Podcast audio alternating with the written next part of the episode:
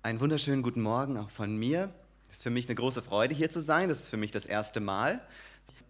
Ich komme aus Sandhausen, bin dort in der christlichen Gemeinde Sandhausen, die so eine Tochtergemeinde, so ein Ableger äh, ist von Heidelberg und jetzt dort auf eigenen Beinen steht. Das ist die Gemeinde mit dem Schaufenster, so heißt es im Ort immer. Also wenn man dort die Hauptstraße entlang fährt, irgendwo sieht man dann ein großes Schaufenster, wo im Moment dran steht, Jesus lebt. Da wechselt das immer wieder mal, was da dran steht. Das ist die Gemeinde. Und ja, ansonsten, ich, ich bin verheiratet, habe drei liebe Kinder und bin Lehrer in Mannheim.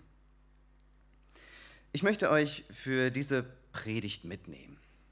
Ich möchte euch mitnehmen in die Vergangenheit, in einen ganz besonderen Moment für das Volk Israel. Ein ganz, ganz besonderer Moment. Stellt euch vor, ihr seid mitgereist mit den Israeliten 40 Jahre lang durch eine Wüste. 40 Jahre. Und ihr seid durch eine grässliche Gegend gezogen. Eine große und furchtbare Wüste heißt es einmal in der Bibel. Mit Schlangen, mit Skorpionen, mit Sand in den Sandalen, mit Staub in der Nase. Eine grässliche Gegend. Und jetzt steht ihr an der Schwelle und könnt rüberschauen in das neue Land, das beschrieben wird als ein Land, wo Milch und Honig fließt. Ein Land voll Überfluss wie, wie ein Paradies, saftig, frisch und grün, mit den Farben, die man sich da so vorstellen kann. Und wir wollen da rein. Wir wollen da rein. Und es wird ein Gegensatz aufgebaut in, in dem Text, den wir gehört haben, die Wüste. Und dann, das lesen wir dann einige Verse weiter in dem Kapitel, das gute Land. Auf der einen Seite Mangel, auf, dem anderen, auf der anderen Seite Überfluss auf der Seite kein Brot und dort Brot genug. Bevor wir in den Text einsteigen, müssen wir uns erstmal fragen, was hat denn diese Geschichte von Mangel und Gegensatz mit uns zu tun? Von Mangel und Überfluss, dieser Gegensatz, was hat es mit uns zu tun? Ein Hinweis bekommen wir von Paulus, der einmal sagt, er schreibt den Philippern, wisst ihr, in meinem Leben, da kenne ich beides. Und er sagt ihnen, Gott hat mich durch Höhen geführt und durch tiefe Tiefen. Und er sagt, ich kann niedrig sein und ich kann hoch sein. Mir ist alles und jedes vertraut. Beides Überfluss haben und Mangel leiden.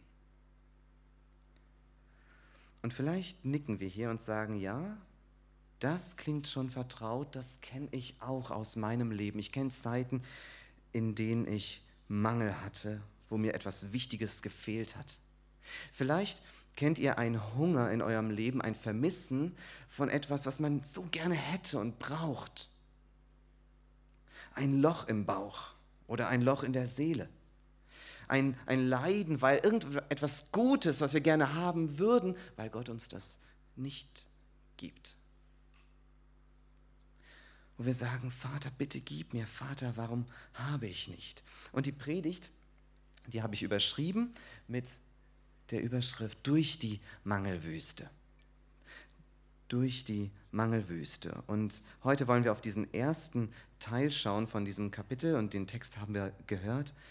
Und wenn man weiterliest, dann sieht man, das geht in dem Kapitel auch über das Überflussland, aber heute bleiben wir gedanklich in dieser Mangelwüste. Und Mose sagt dem Volk, das ist der Anfang von Vers 2, wenn ihr eine Bibel habt, könnt ihr auch gerne aufschlagen und mitlesen. Da heißt es, gedenke des ganzen Weges. Denkt drüber nach. Wenn wir uns jetzt in die Israeliten hineinversetzen, die würden so gerne einfach los in das neue Land, es einnehmen. Ja, die scharren schon mit den Hufen. Und Mose bremst so ein bisschen aus und sagt, Vergesst nicht, was hinter euch liegt. Diese Wüste, wo ihr die Verstorbenen verscharrt habt, wo euch die Schlangen gebissen haben, diese Wüste, die euch gequält hat, vergesst sie nicht. Denkt daran, an diesen kompletten Weg. Denkt daran, wie ihr geweint habt. Denkt daran, wie Gott zornig auf euch war. Denkt daran. Schiebt es nicht beiseite, weil diese Zeiten waren bedeutungsvolle Zeiten. Und wenn ihr das beiseite schiebt, dann schiebt ihr das beiseite, was Gott euch beibringen wollte. Deswegen denkt daran.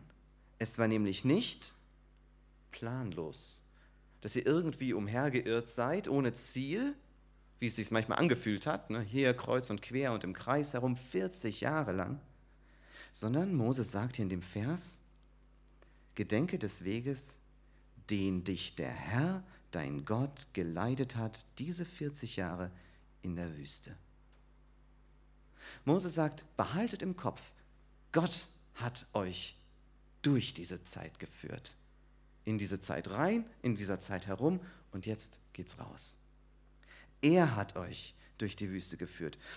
Er hat euch durch diese Mangelwüste ge äh, geführt, in der ihr gespürt habt, wo eure Grenzen sind und wo ihr vielleicht über eure Grenzen hinaus geführt wurdet. Vielleicht sitzen wir hier und kennen solche Mangelzeiten in unserem Leben, vielleicht aus unserer Kindheit, vielleicht aus unserer Jugendzeit, vielleicht heute, vielleicht ein Mangel an Finanzen, ein Mangel an Geld, ein Mangel an Gesundheit, ein Mangel an Freunden und Verständnis von anderen, vielleicht ein Mangel an Schlaf, ein Mangel an Intimität. Und wir erleben es vielleicht als schwere Wege, als staubige Wege.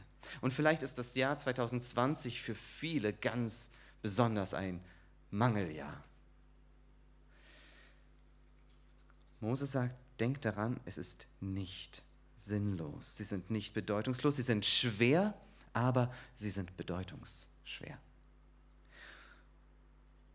Wir wollen uns das jetzt zum Vorbild nehmen, gerade, und ich, mir ist es bewusst, dass ich spreche als jemand, der viel weniger Leid und Mangel erlebt hat, als viele, die hier sitzen und heute zuhören. Allein vom, vom, vom Alter her, von dem, was ich an Erfahrung gemacht habe in meinem Leben. Und dann auch in dem Bewusstsein, ich wachse auf in einer Generation, die Überfluss kennt, ja? mit politischer Sicherheit, also verglichen mit Krieg und mit Wohlstand.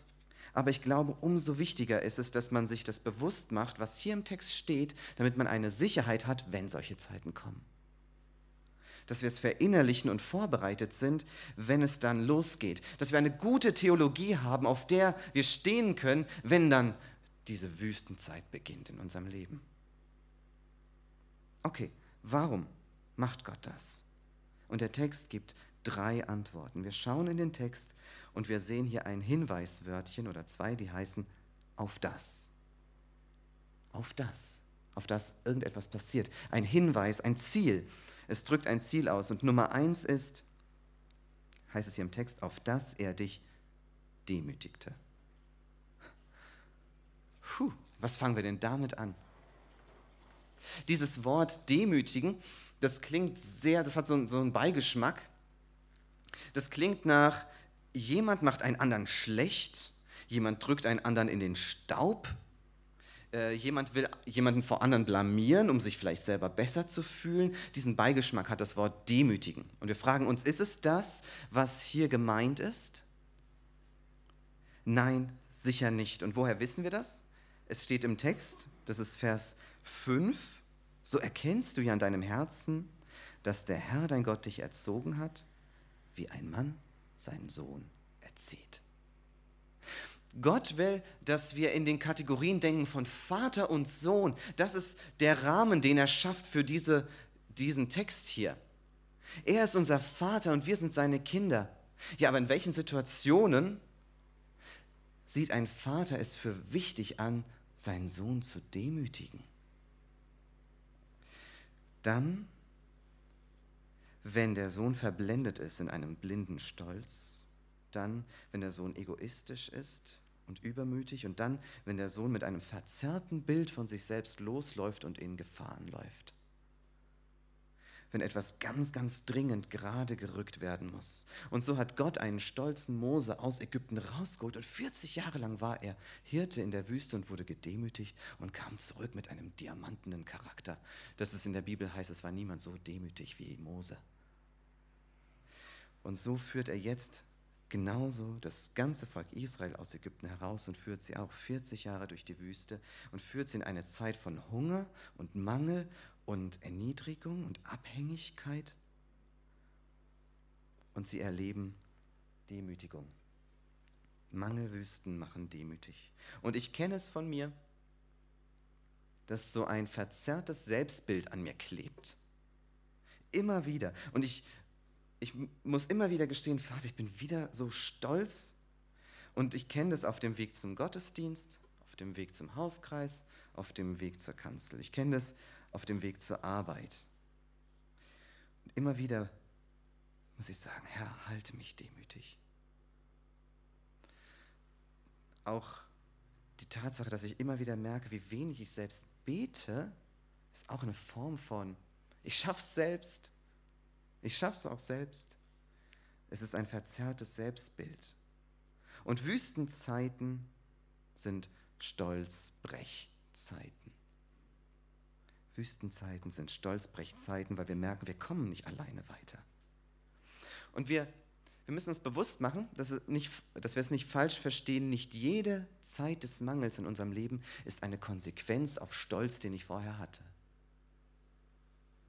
Es ist nicht, nicht so, dass es jedes Mal automatisch eine Konsequenz ist auf Stolz.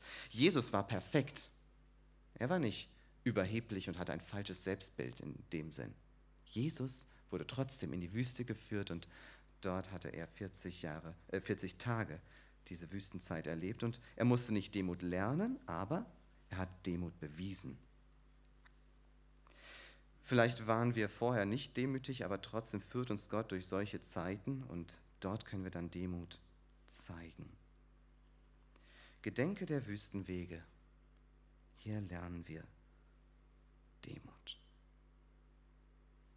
Das Zweite. Wir schauen in den Text, auf das er dich demütigte und Punkt 2, und versuchte, damit kund würde, was in deinem Herzen wäre, ob du seine Gebote halten würdest oder nicht. Das ist Punkt 2. Mangelwüsten legen das Herz offen. Gott testet hier die Israeliten. Und er schaut, sind sie mir treu? Lieben sie mich? Halten sie meine Gebote oder nicht? Und was macht Gott, in, um das zu sehen, um das offen zu legen, er schickt sie in Zeiten des Mangels.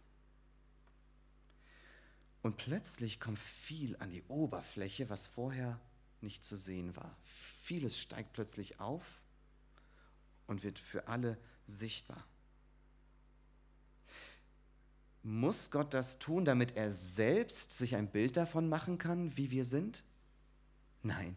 Sicher nicht. Er sagt, er ist der, der die Herzen kennt. Er kennt unsere Gedanken von ferne. Er weiß, was in unserem Herz drin steckt. Aber gleichzeitig prüft er uns durch solche Zeiten und legt offen und wir haben die Möglichkeit selber an uns zu sehen, was alles in uns drin steckt, in unserem Herzen. Es gibt so ein Zitat, ich weiß nicht genau von wem es ist. Ich weiß nur, dass mein Papa das immer wieder gesagt hat. Den Wert eines Diamanten kann man erst sehen, wenn man ihn aus der Fassung bringt. Also um das zu beurteilen, muss man den Diamant schon, schon rausnehmen. Und dieses aus der Fassung bringen, das sind solche, solche Zeiten. Und plötzlich, boah, da braust jemand vielleicht auf und wir merken, oh, da war irgendwie was. Und er selbst merkt vielleicht auch, oh, da war was. Oder jemand, im Gegenteil, erweist sich als ein sehr standhafter und demütiger und feste und sichere Person in, in Christus. Da, wo plötzlich diese Fassade von Ordnung und Höflichkeit und Routine, wo die plötzlich Risse kriegt, da schimmert was durch. Und da gibt es plötzlich zwei Möglichkeiten, Variante A oder Variante B, heißt es im Text. Da heißt es, ob du nun seine Gebote halten würdest oder nicht. Es gibt ein A und ein B. Und das will Gott sehen und das werden alle um uns herum sehen in solchen Zeiten. Haltet ihr die Gebote? Seid ihr treu? Bleibt ihr bei der Liebe zu Gott oder nicht? Und vielleicht kennt ihr auch solche Momente, ich kenne sie, wo ich dann in so Situationen war, wo ich aus der Fassung gebracht wurde und hinterher schaue ich zurück und, und ich schäme mich, was da in mir drin war und rausgekommen ist. Ich denke manchmal, ich bin so sanftmütig, mich kann nicht so schnell was aus der Ruhe bringen und dann habe ich mal die Kinder den ganzen Tag, weil meine Frau vielleicht gerade nicht auf die Kinder aufpasst und dann drehen die am Rad und dann drehe ich am Rad und denke mir hinterher, was habe ich da wieder? Also, oder, oder ich bin so freundlich, aber wenn ich dann mehrere Stunden nichts gegessen habe, dann merke ich, wie sehr ich eigentlich nur um mich selber kreise. Jetzt, jetzt will ich. Und ich denke nicht mehr so an die anderen, sondern dass mein Zuckerspiegel wieder gehoben wird. Aber es gibt auch andere Momente, wo ich merke, ich, bin, ich bin dankbar geblieben. Ich bin ruhig geblieben. Ich bin fröhlich geblieben in Gott. Ich konnte aus Gott schöpfen. Und ich sage, danke Gott, das ist das, was du in mir durch den Heiligen Geist bewirkst. Danke, dass du in mir lebst und meinen Charakter veränderst. Und Gott prüft uns jeden Tag. Und gerade in solchen Mangelzeiten. Und ich glaube, es gibt auch Zeiten in einer Gemeinde, wo Gott eine Gemeinde als Ganzes durch solche Zeiten führen kann. Wo Gott vielleicht den Frieden ein Stück weit wegnimmt und plötzlich kommt Streit in der Gemeinde und eine Krise und, und plötzlich kommt vieles an die Oberfläche, was man vorher nicht so gesehen hat. Und es wird so viel aufgedeckt. Und wir sehen, wenn wir uns selbst anschauen und wenn wir auf die Geschwister schauen, sehen wir so viel, was wir vorher nicht gesehen haben ist in uns diese aufopfernde Liebe für die Geschwister, ein Eifer für Gottes Reich, eine Bereitschaft, auch in unbequeme Gespräche reinzugehen, auch unbequeme Wahrheiten in Liebe zu sagen, ist eine Bereitschaft zu kooperieren, ist eine Bereitschaft für Gottes Ehre, was zu machen. Oder sagen wir, pff, ich bin weg, keine Lust mehr. Und ich glaube, auch Corona kann vieles an die Oberfläche bringen wenn plötzlich die Nachricht kommt, hey, wir müssen die Gottesdienste ausfallen lassen, was kommt dann hoch? Ist es so ein, huh, ich habe den Sonntag frei. Ich muss nicht kommen. Schön, dass ich jetzt mal die Füße hochlegen kann. Oder ist da dieses, ich will, ich will so gerne, dass Gott angebetet wird. Wie kann ich das machen? Wie kann ich Wege finden, um Gottes Lob groß zu machen, um mit Geschwistern Gemeinschaft zu haben? Was ist das, was mich wirklich antreibt? Das sehen wir in Mangelzeiten. Was kommt da aus uns heraus? Und dann gibt es noch einen dritten Grund. Ich weiß nicht, ob ihr ihn schon entdeckt habt. Es gibt nämlich noch einen auf das. Das sehen wir in Vers 3. Er demütigte dich und ließ dich hungern und speise dich mit Manna, das du und deine Väter nie gekannt hatten, auf das er dir kundtäte, dass der Mensch nicht lebt vom Brot allein, sondern von allem, was aus dem Mund des Herrn geht. Nicht vom Brot allein, sondern von allem, was aus dem Mund des Herrn geht. Und hier merken wir was ganz, ganz Neues in dem Text.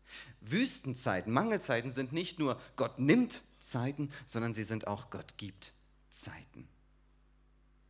Es ist eine Gott gibt Wüste. Er speiste dich mit Manna, das deine Väter aus Ägypten gar nicht kannten. Und auch später, wenn ihr in Kanaan seid, das werdet ihr dort nicht mehr haben. Manna gibt es nur in der Wüste auf dass er dir das beibringe. Was haben sie erlebt? Sie haben eine, eine Erfahrung gemacht an ihrem Körper, eine Erfahrung, die sie nicht aus dem Lehrbuch nehmen konnten, eine Erfahrung, die sie nur in der Wüste selbst erleben konnten. Zuerst laufen sie los in die Wüste und sie kennen es, wir leben nur dann, wenn wir irgendwie Brot haben. Und sie sind die ganze Zeit am nur nervösen Umschauen, wo ist Brot, wo ist Brot, wo ist Brot und es geht aus. Und dann schreien sie und sagen, wir kommen um. Und plötzlich stehen sie morgens auf und gehen aus dem Zelt und dann liegt dort Manna auf dem Boden. Und sie sagen, was ist das? Kennen wir nicht. Und dann probieren sie es, hm, schmeckt gut. Und am nächsten Tag gibt es wieder. Und sie wollen es sammeln, aber Gott sagt, nein, sammelt nicht. Es wird faul sein am nächsten Tag, sondern vertraut mir. Am Montag versorge ich euch. Ich gebe euch am Montag, was ihr für Montag braucht. Ich gebe euch am Dienstag, was ihr für Dienstag braucht. Und sie leben in dieser Abhängigkeit, jeden Tag neu, das zu nehmen, was Gott an dem Tag gibt. Neue Erfahrungen. Wüstenzeiten, Mangelzeiten zeigen uns, das Leben hängt an Gott. Es gibt einen Paralleltext, eine Parallelgeschichte zu dieser Geschichte hier. Und das ist Jesus, der in die Wüste geführt wird. Israel vom, von Gott in die Wüste geführt, Jesus vom Heiligen Geist in die Wüste geführt. Israel 40 Jahre in der Wüste, Jesus 40 Tage in der Wüste. Israel wird, von, wird hier versucht, dass kund würde, was in ihrem Herzen ist. Jesus wird versucht, um zu zeigen, was in ihm drin ist. Israel hat Hunger, Jesus hat Hunger. Israel lernt, der Mensch lebt nicht vom Brot allein. Das war bisher so ihr Weltbild. Ne? Wenn die, solange wir Brot und Wasser haben, ist alles okay, ist alles gut. Und Gott zeigt, nein, euer Leben hängt an mir. Und Jesus demonstriert in der Wüste, dass er diese Lektion perfekt gelernt hat. Und er zitiert diese Stelle. Und er sagt, ich werde meine Kraft, meine Vollmacht nicht nutzen, um mir Brot zu machen. Ich werde, ich werde das nicht tun.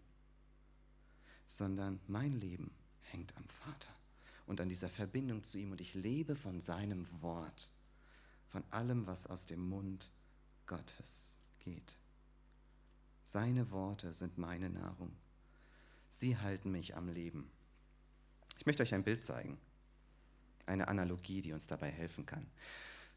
Das ist ein Hochseilgarten, ein Kletterpark und wenn man da oben hängt, da ist man in einer schwindelerregenden Höhe. Falls man abstürzen sollte, hat man sich vielleicht was gebrochen oder schlimmer.